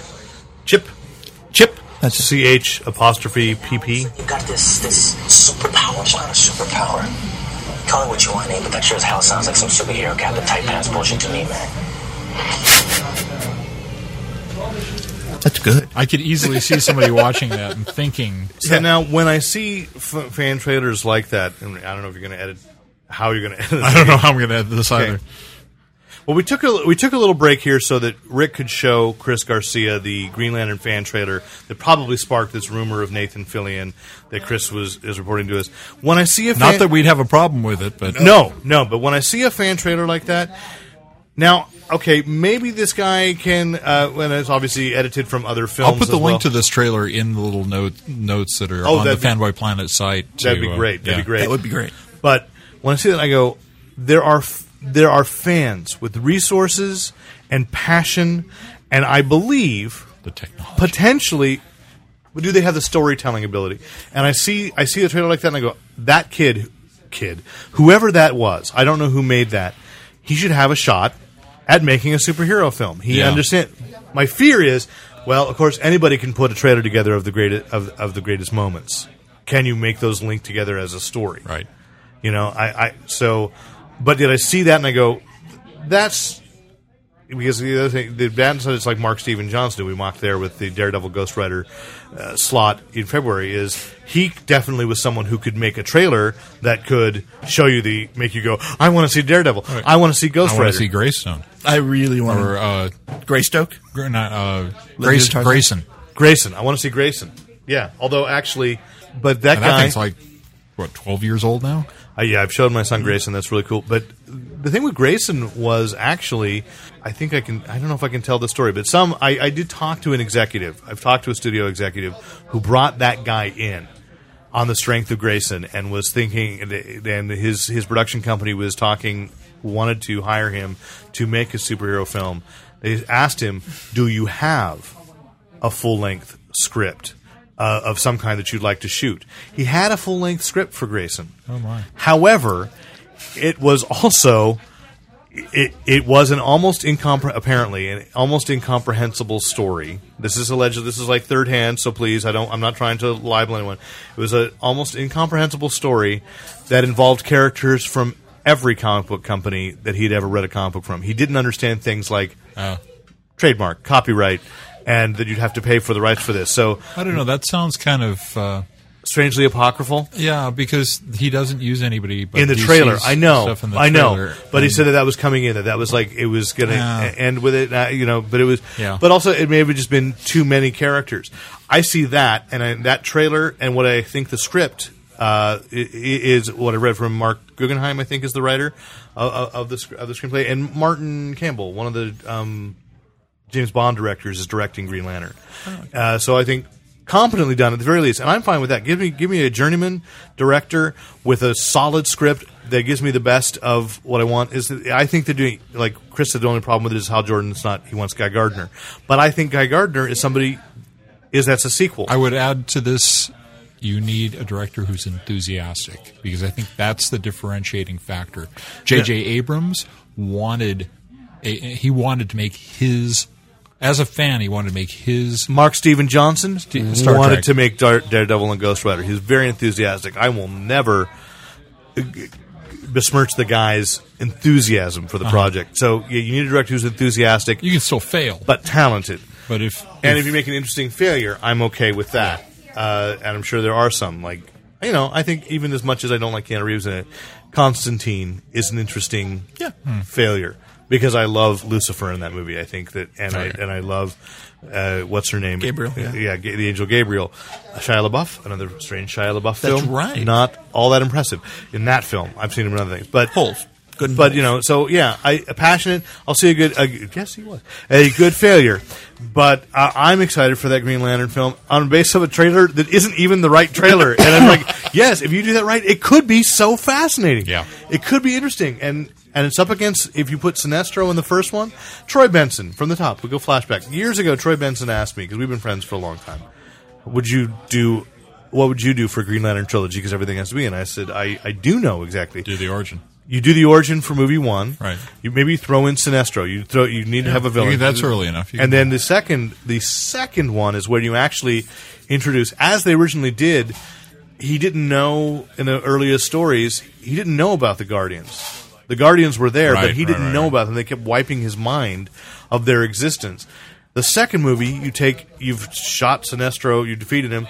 You go into court. I see. You- I, you I, throw him I, against the I'll different- weaponers I'll of differ war. with you because I think the the modern story is much better, where Sinestro was his trainer. Oh no, I agree with that. I think that's a- which is that's what a First great Flight story. is going to do. Yeah. The Green Lan- the animated film, which I'm very excited for, Green Lantern First Flight with uh, Chris Maloney as Hal Jordan and Victor Garber as Sinestro, and they're both odd choices, and yet I think probably oddly right. Okay, You know, so I'm really looking forward to we that. should move on because we should. like uh, time and a half. Oh, okay, a time and a half. Oh, well, you know they released uh, Tim Burton Alice in Wonderland picks this week, Those so we were got to pretty. see Johnny They're Depp very pretty. as as the Mad Hatter. I like the fact that all those pictures look like something something blasted through whatever gate or Yes. whatever it was, like something like bent it from the inside out. Mm-hmm. It's like Mm-hmm. Well, what happened especially the, here? especially the Helena Bonham Carter uh, Red Queen. looks- yes, with a giant head. with a giant head. Oh, I didn't Uh, see that picture. I only Anne, saw two. two Anne kind of Hathaway landscapes. as the White Queen. Yeah. and then I saw a couple of landscapes too. Yeah, um, I had not realized that it was. It's like the American McGee game, and so Yes. there's been confusion. I'd heard that people going, "Oh, that was American McGee's one," and no, that one's still out there with Wes Craven somewhere being developed.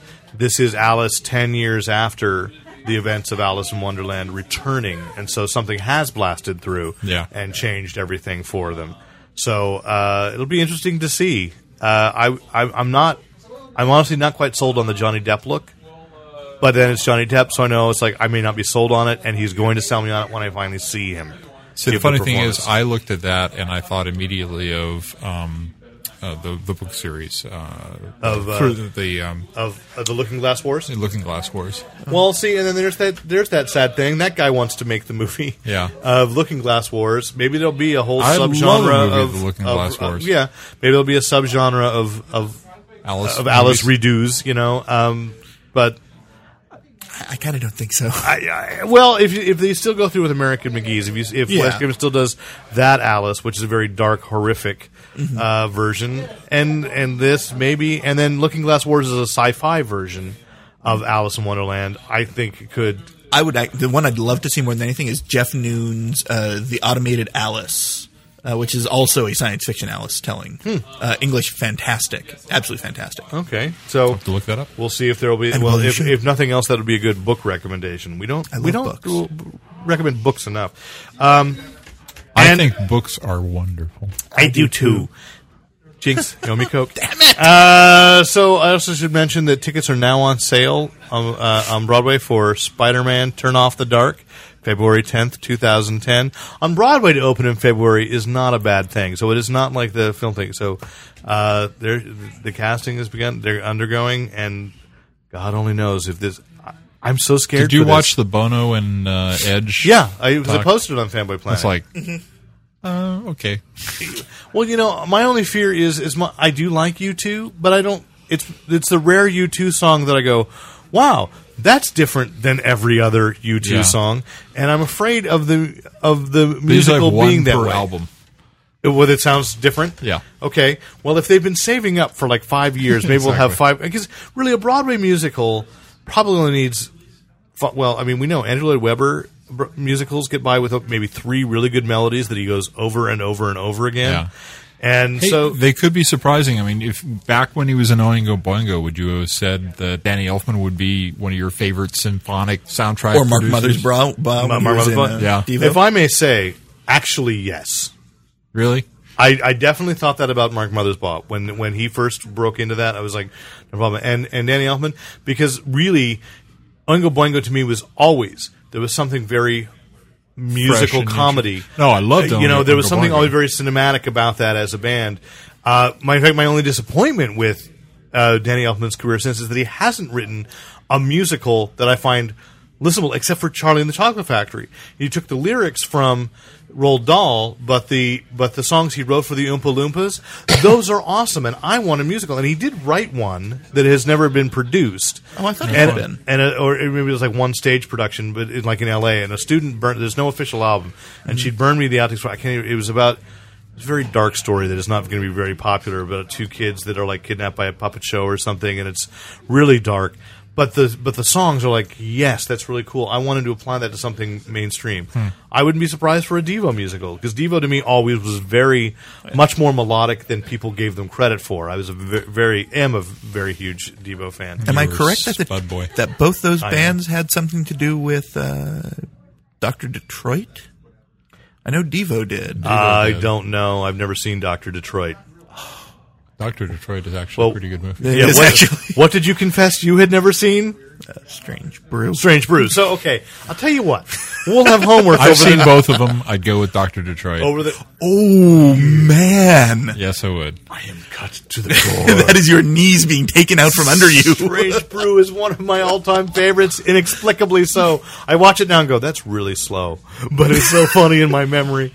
Okay, let's move on to television. Okay. Uh, not much to say uh, uh, because nothing's particularly happening. We know uh, that uh, what's his name, Zachary Levi, the star of Chuck, did Mm-hmm. confirm in an interview this week that uh, that the way that they're I gonna- like the confirmation here. It's like, whoa, what's the news? What's the news? Uh, he's coming back for a third season. Yeah. Uh, and that, What uh, else? Is that what people have said is the obviously the way for since uh, they have their budget cut, a way to get money is Subway's paying for advertisement by being the yogurt shop will now be a Subway. Wow. So if you're going to go into Subways, hoping that Yvonne Strahatsky, Strahatsky uh, is uh, working there, I'm going to go to all. suddenly Check that one off. Suddenly, we are going to be we- we're going to be eating at Road Subway trip. all through 2010. Uh, what a fantastic promotion that would be! You know, if the Chuck cast actually. Like, somewhere in America, America is going to there win. is They're a, going- there is a Subway. Well, actually- we're Yvonne. We'll serve you a sandwich. But you know, in London, that's what happened. At a London fan convention, uh, Zachary Levi and I can't remember uh, who else was with him. Uh, they were at a convention talking about Chuck, and they they took the panel out to Subway, and they bought everybody Subway sandwiches. Awesome. And so, and that's kind of sparked in NBC's mind. Well, maybe we should go and up that connection. uh, You know, because it already had the sponsorship. So anyway, Oh, you're right. I mean, uh, we were talking before about uh, and why didn't Best Buy get in on that too? I just think that too much mayhem and incompetence happens at the Buy More for that to reflect well on Best Buy. Uh, Sounds like a day at Best Buy to me. where well yeah That may be an actuality, but that's not the image they want to put out. Good point. And and the thing is, at Subway, if you want to believe that there's a there's a super cool spy headquarters underneath your footlong uh, bread bread rack, that's okay. That sounded so dirty. It really wasn't meant to be. I know.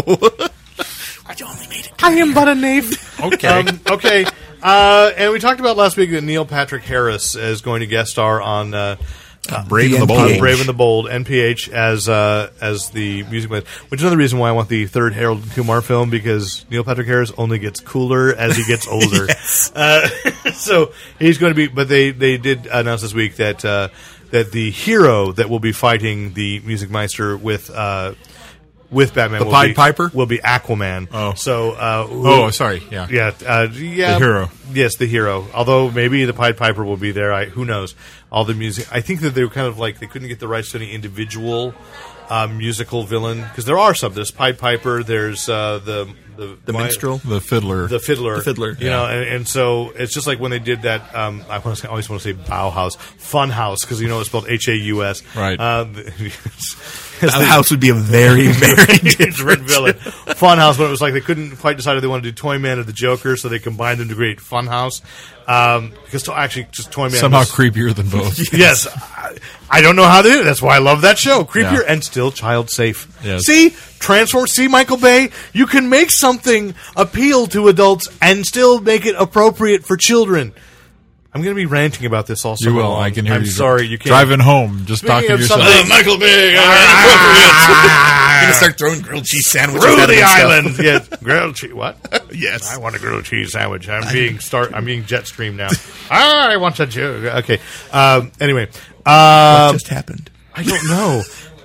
So, uh, well, not appropriate for children, but but st- worth watching anyway. Uh, on DVD this week, Eastbound and Down, the uh, HBO series, which is actually a movie basically, even though it's divided into six parts and has credit sequences for each. It's really one episode ends and the next episode begins at the, the exact same point the previous episode left off.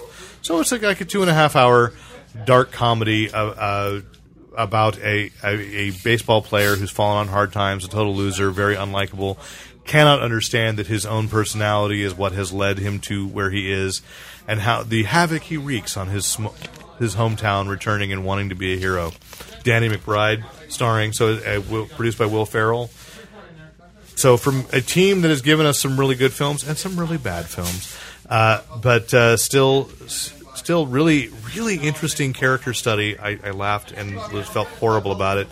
And as I was feeling horrible, wa- just how the evil things were coming out, then I watched the extras. And the things they cut, I'm like, oh, thank God they cut that. so so, um, I want to give a thumbs up to it. It's Aren't there definitely- more movies? There are more, more extras coming out on DVDs where you go, that was a good cut. Oh yeah, no. It used to be, lots used to of be you them. go, why didn't they but I want to say no, no. On this, I laughed at all the things Sure. they cut, but I was like, yeah. Um, I need to already be a fan and want to see that. If that had been in the show, no way would anybody have watched past the second episode. Yeah. Uh, so, but a really good, uh, really surprised- good, good series, and uh, so I want to give a thumbs up to that this week. Thank you, HBO. The Magic Mailbox delivered me Eastbound and Down. We got wrestling news because we got Chris Garcia here. Yeah, we got two kind of medium-sized stories. Give me a medium-sized story. Uh, the first one is uh, You want to WWF supersize that? no, I just want a quarter pound. Uh, we have a, uh a death, of course, in wrestling because it wouldn't be a week talking about wrestling without someone dying. But it was someone who was old. He was in his seventies. Uh, Wild Red Berry, uh, longtime Canadian star. Wasn't that a Kool Aid flavor? Yes, at one point. Okay. Yes, in fact. Um, a, a good wrestler, but never one of the big stars. But he was beloved in Toronto. So Well, beloved in Toronto. Yes, That's the name of a movie. yes, it is. Uh, the other thing is the Uh, quickly, uh, register that with the screen. beloved in Toronto. Tom Hanks, Meg Ryan. Um, but uh, then uh, two releases from the WWE. Uh, Candice Michelle, a, uh personal favorite, former Playboy playmate, uh, go the GoDaddy girl.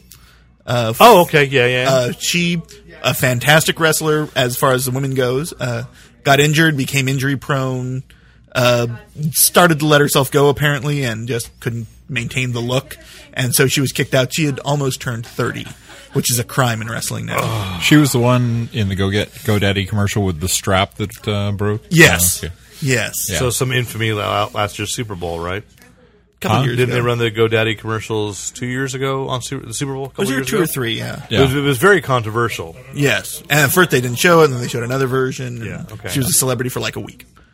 Well, um, but that's more than most of us can say. Well, certainly, and she's burned out at thirty. Well, Yeah, go figure. Well, at least she was a once was. Yes. But then they also fired Sim Snuka, who was uh, one half of the greaser tag team of Deuce and Domino, and then they revealed that he was the son of Jimmy Snuka, which he was. And uh, he's just not very good, so they got rid of him. Well, okay. See, I don't have a problem with that story. No, that story's fine.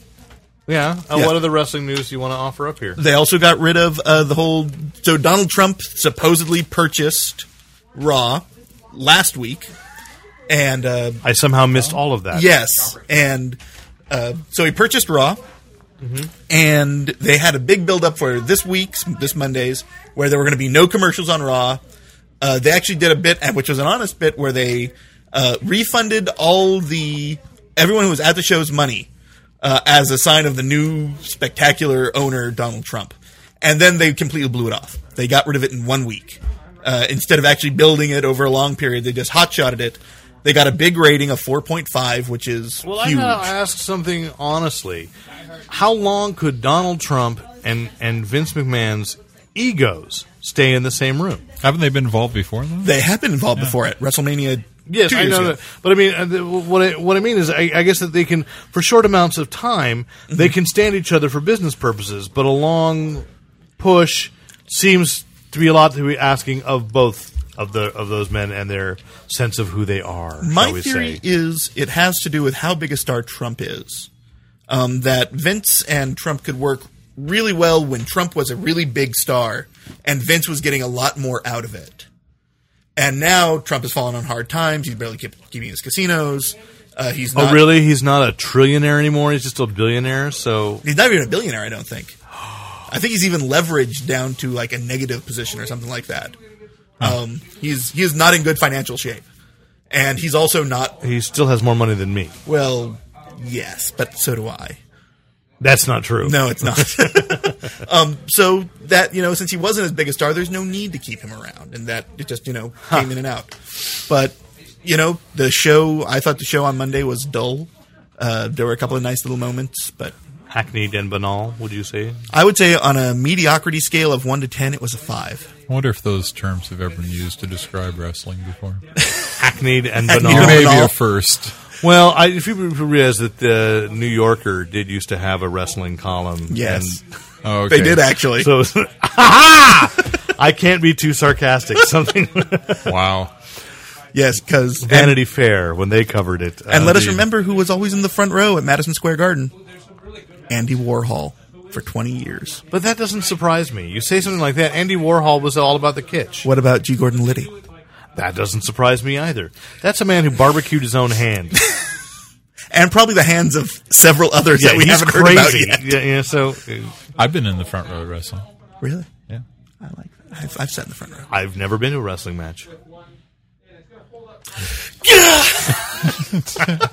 Wow, we've got the right chairs and the right table. I know there was a split second where I I, I was so analyzing that, going, "Too bad nobody can see this." And on the other hand, I'm about to get chaired.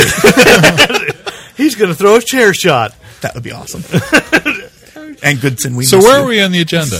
We're, at, the end. Wow. Jinx! Obi- Obi- Obi- Obi- Ah! I think you have named the podcast. Anyway, so if you have any questions, comments, complaints, criticisms, right? if you said jinx, Jinx at Obi the same- Coke at the same time. All right, Stephanie, I'll buy you a Coke. okay. right into editor at fanboyplanet.com. Uh, in the meantime, of course, we'll be, come, join us next week. We'll have John Lehman, the writer of the critically acclaimed image comic Chew, is going to come in. He's doing a signing. So if you hear this on Sunday, probably this is when it'll be downloaded. So July 1st, John Lehman will be here signing from 6.30. that'd be Wednesday, July Wednesday, 1st. July 1st, coming in. Come on down. To Elusive Comics and Games 2725 El Camino Real. oh Bring Suite your 104. questions. We'll make this an event. Wait, now you're talking over my talk what the address is. People don't I know. am. Uh, he's going to be signing. Say it again. I won't talk over you.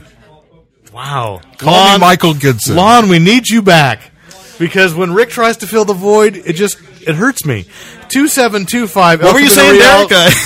2725 El Camino Real, Suite 104, Santa Clara, California. He'll be signing from 6.30 to 8.30.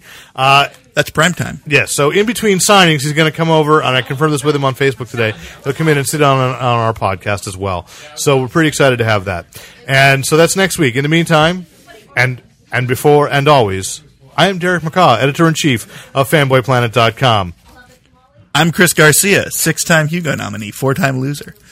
Yes. And I'm Rick Brett Snyder reminding you to Use your powers only for good. or your own benefit. I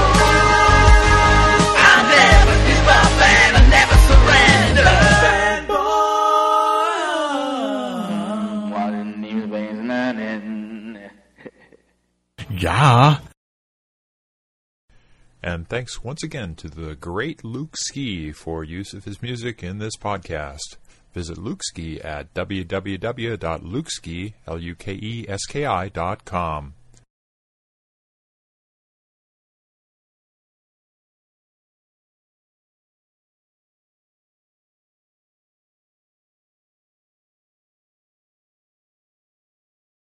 I trust you have a pen. Yeah, but I may not have ink in it. I can need to get refill for it. Get your cuttlefish. Sadly, I followed that and went. Yeah, that would be. out with a D though. Oh well, I could use one of those too. The, the terrifying predator of the deep, the cuttlefish. Hugs. hugs, hugs, no. All right. IO nine. Did you read the IO nine review today? Oh my God, Charlie is genius. That was brilliant. that that Transformers two Transformers Revenge of the Fallen is a postmodern classic moving beyond beyond narrative or the need for narrative. How Shia LaBeouf is is actually a representation of man's fears of his own inadequacy. And I can't remember what, what the other great theme was, but the more but the more I read it, I had and I put a comment, and I don't know, you know, they got, they've got to approve it because I'm just it was a guess, but I was like, wow, I hated this movie, and now I think. I read this review. and I was utterly wrong. It may have been the greatest film ever made because it was so funny but so persuasive. Like, yes, yes, I, I could see that.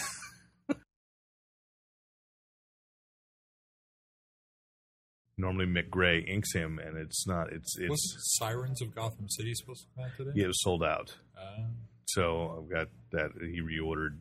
So you may unless it's in your stack because no, it's not one I usually buy because it's not been out before. Star of Chuck confirmed that uh, the yogurt shop is going to become a Subway, and has no idea why Bu- why Best Buy didn't want to be where Buy More is now. I'm, I'm thinking the constant blowing up of the store might be one reason why Best Buy didn't want in on that. Would you go to that store just in case, just to see it blow up? I might, but Spider Man 598, the pregnant uh, rage. no, it's what the ew. Ew. It turns out that, that that mystery villain was actually the girl that Parker was dating, or Uh, Harry was da- dating. Harry was dating, and she's pregnant now. Grossest cover. Okay. Good call. Yeah. Luke and I watched Commandi, the uh, Yeah, it was good. Brave and the Bold I Commandi. lo- but I liked the uh, the Mr. Miracle opening for that one. oh God, was that two minutes? Totally, I'd say I want to. I don't know if I'd watch a Mr. Miracle series. I would based on definitely that, watch a Mr. But that was, Miracle but that was series. totally because Big Bardo was bitchy. But because there are some traps you can't get out of. Where I'm thinking, I'm going, and I go back to, I I got to remember if Goodson really says has given Brave and the Bold a try, a fair try, or did he watch one episode and think Batman was an asshole? Yeah. because yeah, he's kind of assholeish, but I also think there's like changes are happening. Like Batman's learning as much as As his- as the people he's he's working with. But the Commandi was so good, yeah, Yeah. The Mister Miracle thing was great, and then and then Grodd, and that's actually Troy Yeah. Benson's question. Uh, is about He wants a about background Grodd. on Gorilla Grodd. No, he wants to know, and I didn't print out the actual email, but the the gist of it. And I said, yes, I will ask this question on the podcast: is why is he always called Gorilla Grodd? Is there some other Grodd we're not aware of? That's a whole new series. and and, and It's I a, think sur- no, it's, it's a surname, and in his culture, the surname comes No, first. it's not Gorilla Salivar. the only other one member of Gorilla City I can think of, and actually on Brave and the Bold. And when I when I asked Diedrich Bader, like, what was your favorite, you know, what, favorite thing about the series? He said, We've got Super Gorilla Grodd. Like, there's a subsection of fans that consider that his name, Super, Gorilla, Grodd, which, which is what the first time they referred to him on the series was when it was the Plastic Man episode was Super Gorilla Grodd. Yeah. and then I do like Gorilla Grodd. Yeah. Well, it's kind of odd that he introduces himself to a bunch of gorillas as gorillas and Gorilla Grodd. I'm Gorilla, Gorilla Grodd. Grodd, yes. And they're all going like, thanks. and we and we talked about the Neil Patrick Harris guesting on it last week. There's more more news uh, on that you mentioned it and I've forgotten. Oh, the musical the episode. musical episode, which will actually be Bat- Batman and Aquaman. So and Oh, the way of course. and the way Aquaman has been, Under the sea. Yeah, but but the way I, but the way they've been doing Aquaman on that show, I totally see that that version of Aquaman thinking he's a fantastic singer. you just know that's coming. So and he sings like a wounded whale. Dale. well, didn't he? With the Adam Strange episode, wasn't he doing that? He was singing the the the forlorn song of the whales. Has Solomon Grundy showed up yet? I don't think so. I don't think they've done a Solomon Grundy episode. They did a Scarecrow one, which was really nice with uh, with the Golden Age Flash, which I thought was really cool. yeah, Batman and Jay Garrick teamed to stop the Scarecrow uh, from growing pumpkins that emitted fear gas. So all the jack o' lanterns were going to on Halloween. And more importantly, how soon before dilates for heroes? That's really all I care about. And I, well, okay, I want you to ask that question again because I have an answer for that. Cool. Okay. I don't have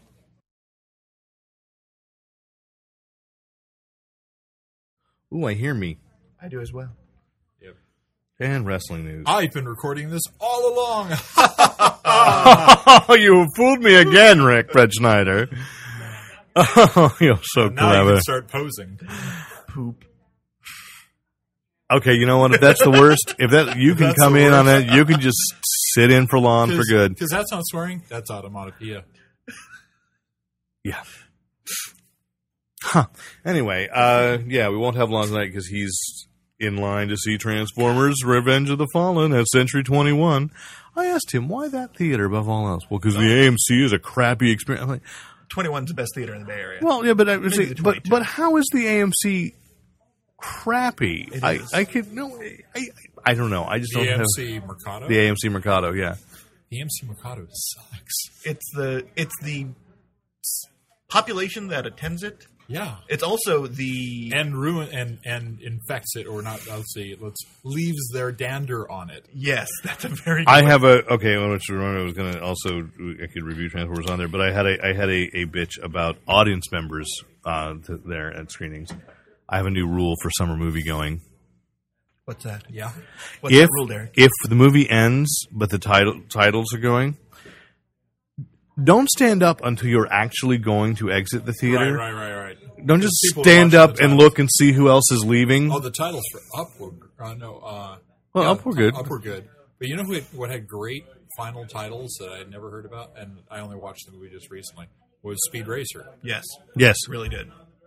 I, One of the it was few things you can say watching about a Speed little, Racer. uh, watching a little monkey. monkey No, movie that's at the that's end. not true. I That- I adored Speed Racer, It gave me such a headache, and I I usually and love for that stuff. reason, Actually- I double adore Speed I Racer. watched it. I recorded it on my DVR, H, HBO high def, and it could not keep up. It it kept on rasterizing when when things were spinning really fast and a lot of stuff was happening on the screen. It overloaded. So that means constantly, right? yeah, pretty well. Whenever there was a race, it was like every- every Ooh, Constantly, three Yeah, or four no, seconds. yes. And my wife could not see that movie because she knew from commercials alone she was going to be throwing up every five minutes. So I took the kids by myself. and I I love that, but yeah, and I but I've heard that from uh, people in LA that, that the high that you got to buy the HD DVD when you could or the Blu-ray because because it's, a, it's an entirely different experience visually than the regular DVD, which I do have. You know, so John Scalzi says it's the uh, it's going to be thought of like Tron in 25 years. I I think uh, that's probably true. I love Tron. See, and one day you will love Speed Racer. Although I will admit, Speed Racer could afford to lose about twenty minutes. Yes, what two hours and 14 minutes it was? Yes, as opposed to Transformers: Revenge of the Fallen, two hours and forty minutes. Or just give me a lot more of Trixie. Oh yeah, Mm-hmm. in all She- senses. There's one scene in there. I needed more Chim Chim, less Spritel. But there's one scene in there where she turns.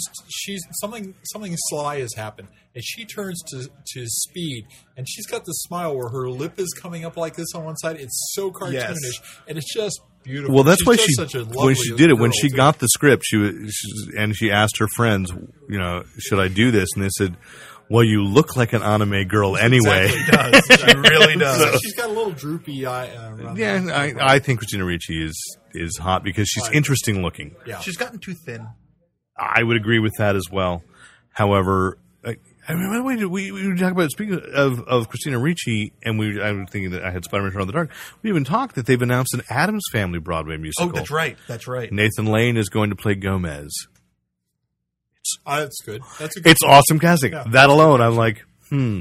And I'm going to say now, I they cast somebody else in the role, but Lurch, Derek Mears should play Lurch Dirk Mears, Dirk Mears, Dirk Mears. from Comedy Sports Jason in Friday the Thirteenth. yes. Okay. I know exactly who you're talking about. You should. You've seen him many times. No, I've only seen him maybe once. You didn't see it. I thought you'd seen many of the Bakersfield crossovers. So yeah, a a six foot six, com- Yeah. uh, or six foot seven, completely hairless, and he sings like an angel. Oh, really? I'm going to out him right here in the outtakes. That uh, my my favorite ironic Derek Mears role because remember he's alopecia, so no actual body hair. Was he played Burger in the Bakersfield in, in the Cal State Bakersfield uh, production of Hair?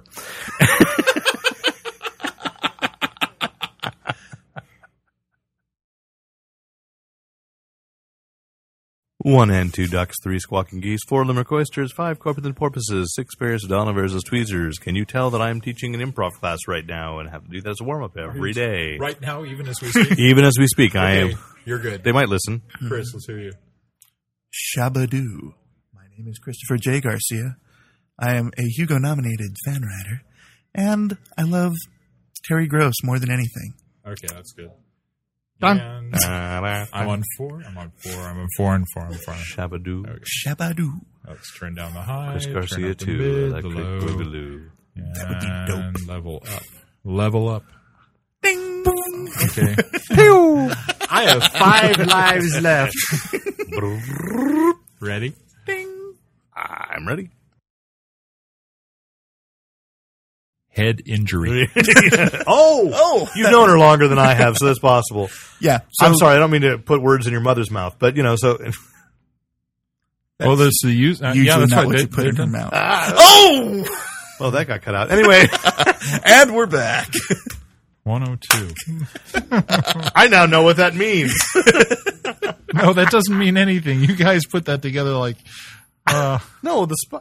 no, that, there was supposed to be a clicker.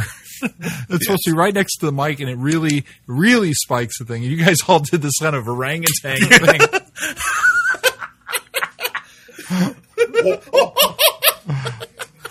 I want a fruit salad for dinner. I'm not finding anything on it. No, I, that's, he's rumored. I have never. There was a fan trailer. there was a fan trailer that made that was that, that- awesome. that a lot of people have been saying